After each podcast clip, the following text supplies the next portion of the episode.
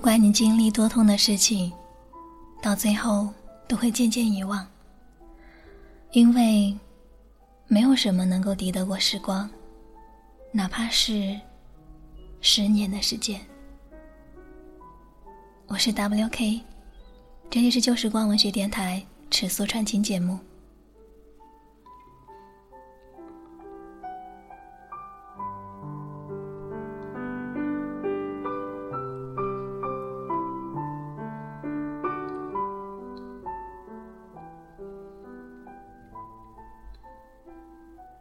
十年可以改变什么呢？我想，它能改变的是爱情，还有相爱两个人的心理感受吧。二零一零年的时候，秦阳和钟慧还是离婚了，所有的努力都无法填补横亘在他们之间的空缺。一切曾经认为足够有力量让它成为永恒的东西，都烟消云散。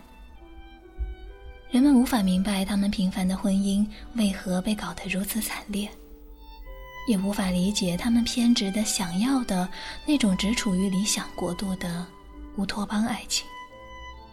从民政所出来的时候，萧瑟的风呼啦啦的吹，他们如同置身于巨兽的呼吸道里。心情就跟此时的处境一样，不上不下。秦阳张口欲言，想说点悲切的悼念的话，却颓然发现他俩早已无话可说。从今以后，他们只能背道而驰，变成彼此的路人甲、路人乙。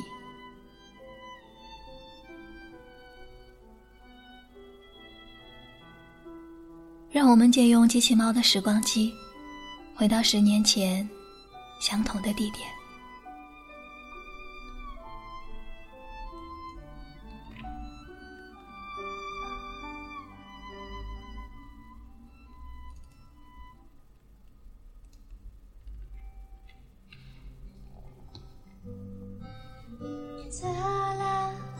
两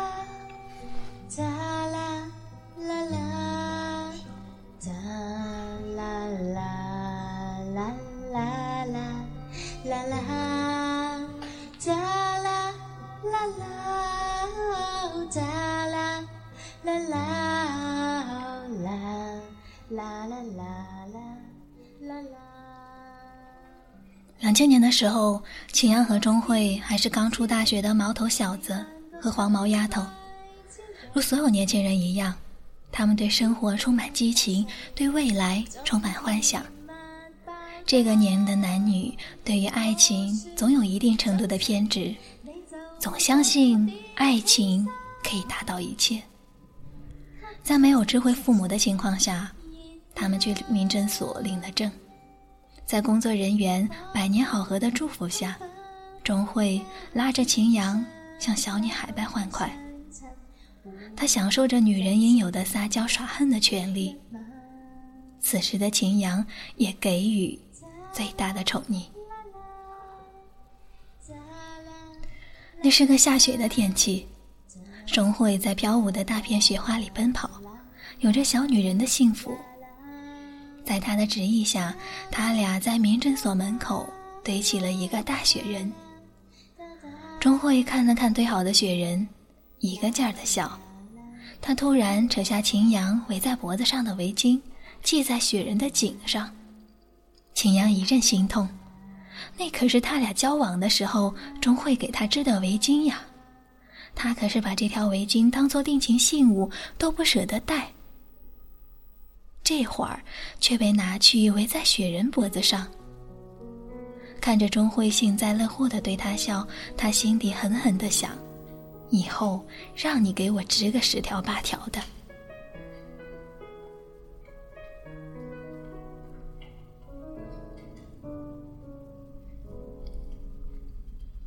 钟慧将中指上的戒指小心翼翼的置于掌心。这是唯一能证明他们漫长而乏味的婚姻的物件。他使劲地盯着这枚早已暗淡无光的婚戒。十年前，秦阳就是拿着这枚戒指向他求婚。他突然出现一瞬的恍惚，感觉这枚戒指跨过漫长的时空，带着如初的幸福美满，向他抗议、嘶吼。他不回头，也无法看见他的背影，孤独的如同濒临灭绝的企鹅。否则，他或许会有一丝的后悔，如此残忍的说出那句话，作为他们婚姻的结尾。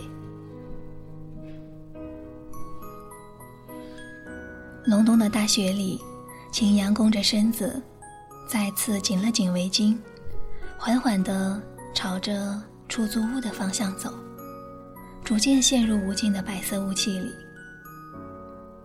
从始至终。他们的感情都没有出现问题，出现问题的是他们错误的婚姻。他们把爱情设想的太过美好，轻估了婚姻的沉重。当初凭着一股子年轻人的冲动，过早的走入婚姻的殿堂，这就像是早产的婴儿，增加了夭折的可能性。离婚不是没有爱了，只是厌倦了死水般的婚姻。这就是一场长年累月的战争，总是有人要退出的吧。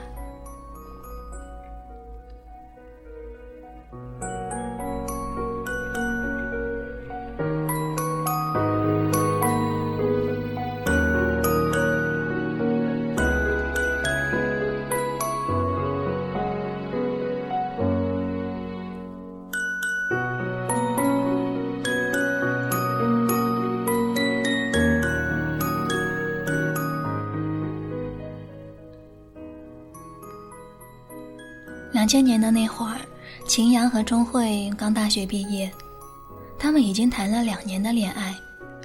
很多在大学恋爱的人都是抱着学经验的态度在谈着恋爱，并没有谁真的想要跟对方结婚。毕业的时候，就算走到头了，有太多的理由可以让他们放弃这虚无缥缈的爱情，或者为了各自的前程，或者因为地理的距离。真正的爱情，不会因为时间与空间的阻隔，不会因为贫穷与病痛折磨而放弃。秦阳与钟会自然认为他们的爱情属于那种真正的爱情，也始终对爱情这捉摸不透的东西抱着幻想。他们以为一路披荆棘就会白头偕老，于是急切的结了婚。本来还处于蜜月期的爱情，戛然而止。继而，踏上婚姻的征程。很多人结婚往往是因为爱情进行不下去，又不希望这段感情流产，从而有了没有情的婚姻这样的畸形儿。然后就是婚后无休止的吵闹。有的人可以忍一生，凑合着过；有的人还是得离婚，劳燕分飞。强扭的瓜嘛，就算是加糖也不甜。因为生活本来就不让人如意，再要给自己添堵，那万万不可。秦阳与钟慧的婚姻有个好的开头，过程也不错，就是结局惨了点儿。古往今来的婚姻祸害了无数的青年男女，也创造了很多只知柴米油盐贵的普通人。它让普通的世界更加的普通。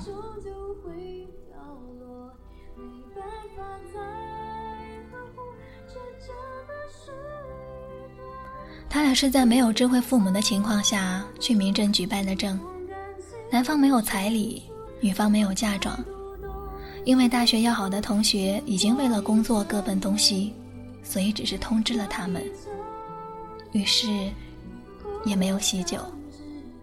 这样简单的婚姻，算是所谓的裸婚了吧？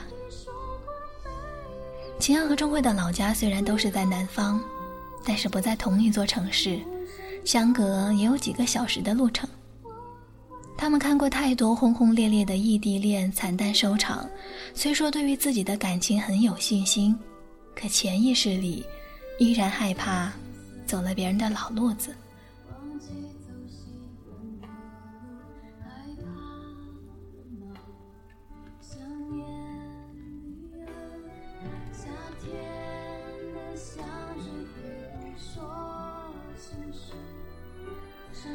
似乎每一段感情的开始都可以作为爱情的典范，都相亲相爱。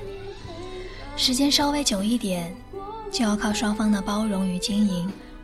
毕竟生活就是生活，不可能一直只有爱情。毕业以后，两人都决定留在上大学的小城，先找份工作糊口。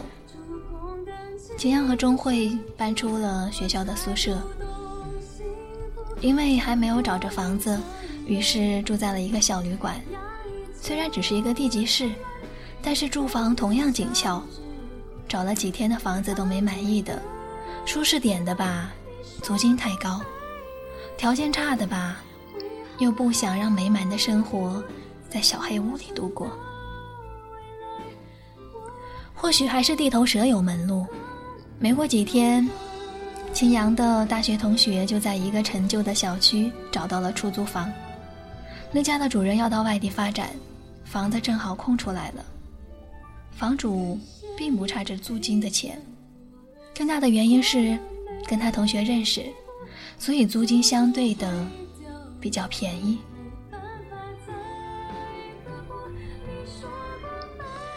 在搬进房子的时候，秦阳和钟慧。他们俩的心情就好像是农人辛勤劳作后等待收获一样，充满着喜悦与期盼。曾经日夜里的梦想，只有两个人的幸福生活就要开始了。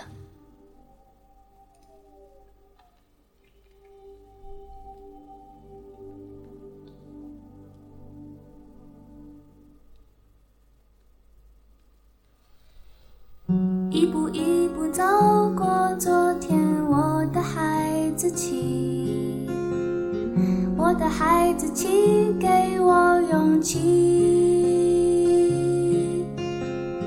每天每天电视里贩卖新的玩具，我的玩具是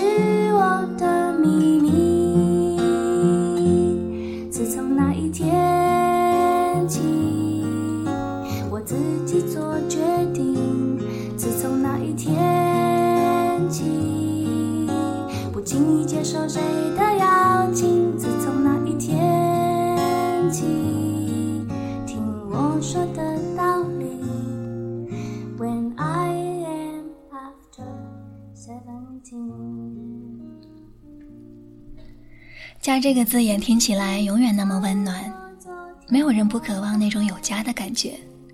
即使是流浪者，也总会为一盏灯停留，然后收拾好自己，整装待发，以热情饱满的心进行下一场行走。我们始终逃不出自然定律，我们总是为着生存而马不停蹄。朝南的窗口外，即将消逝的太阳愈发红艳。余晖穿过厅堂，照在相拥的两人身上，笼着一层淡淡的光辉。画面美好而幸福。时光在此处折叠停滞，如此美好的意境，谁也舍不得破坏。打开门，看见有几位上了岁数的大妈。面目慈祥地对他们笑，七嘴八舌地表示对于新邻居的欢迎。你们是新来的小两口吧？欢迎欢迎，以后就是邻居了，多走动走动，互相帮助嘛。闺女啊，以后咱就是一家人了，有什么需要尽管跟我们说。这个老太太很热情，好客的传统美德在他们这里发扬光大。只是感觉太热情了，让他们应付不过来，让人怪不好意思。只是心里感触颇深，这世上还是有真善美。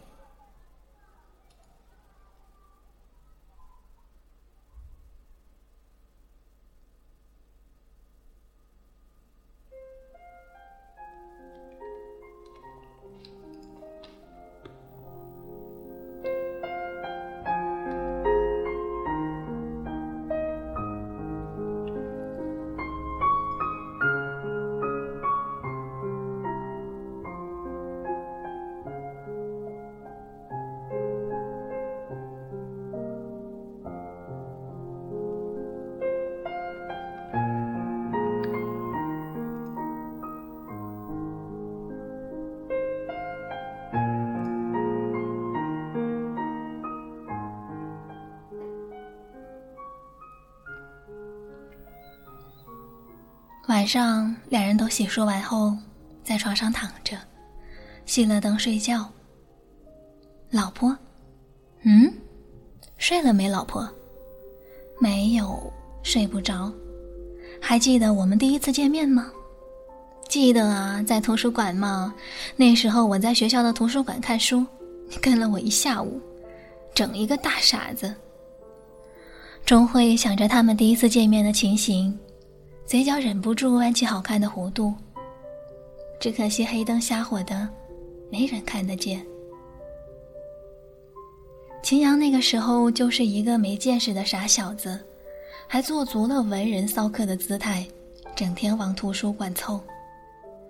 只是他去图书馆可不是看那些唐诗、宋词、元曲等等等等古人智慧的结晶，而是啃着与他专业相关的专业著作。虽然口中嚷嚷着文学，可是他心里知道，要实现人生价值，还得老老实实。这叫什么来着？对，挂着羊头卖狗肉。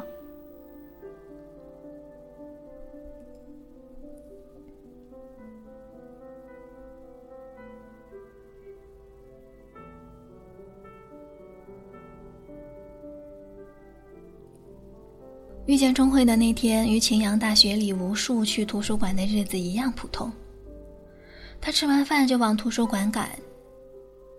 那个时候，四卷《资本论》，秦阳已经看了三卷，就剩下最后一卷。与管理图书的老师打了声招呼，就到放书的位置。可是最后的一卷已经被人借走了。他在心底骂了句娘。他往供学生看书的书窗位置看去，那里只有一个人，一个女的，在那儿看《资本论》。她就是钟慧。秦阳是近视眼，这个时候没戴眼镜，看不清楚她长什么样。或许是因为有阳光的关系，只知道她很白。这就是钟慧给秦阳的第一印象。皮肤白皙，他想，或许他看不了多久就会把书放回书架吧。想了几秒，决定在这等他看完。他在书架随手抽了本书，就靠着坐在了离他不是很近的位置。他怕太近了，被人以为他有不良企图。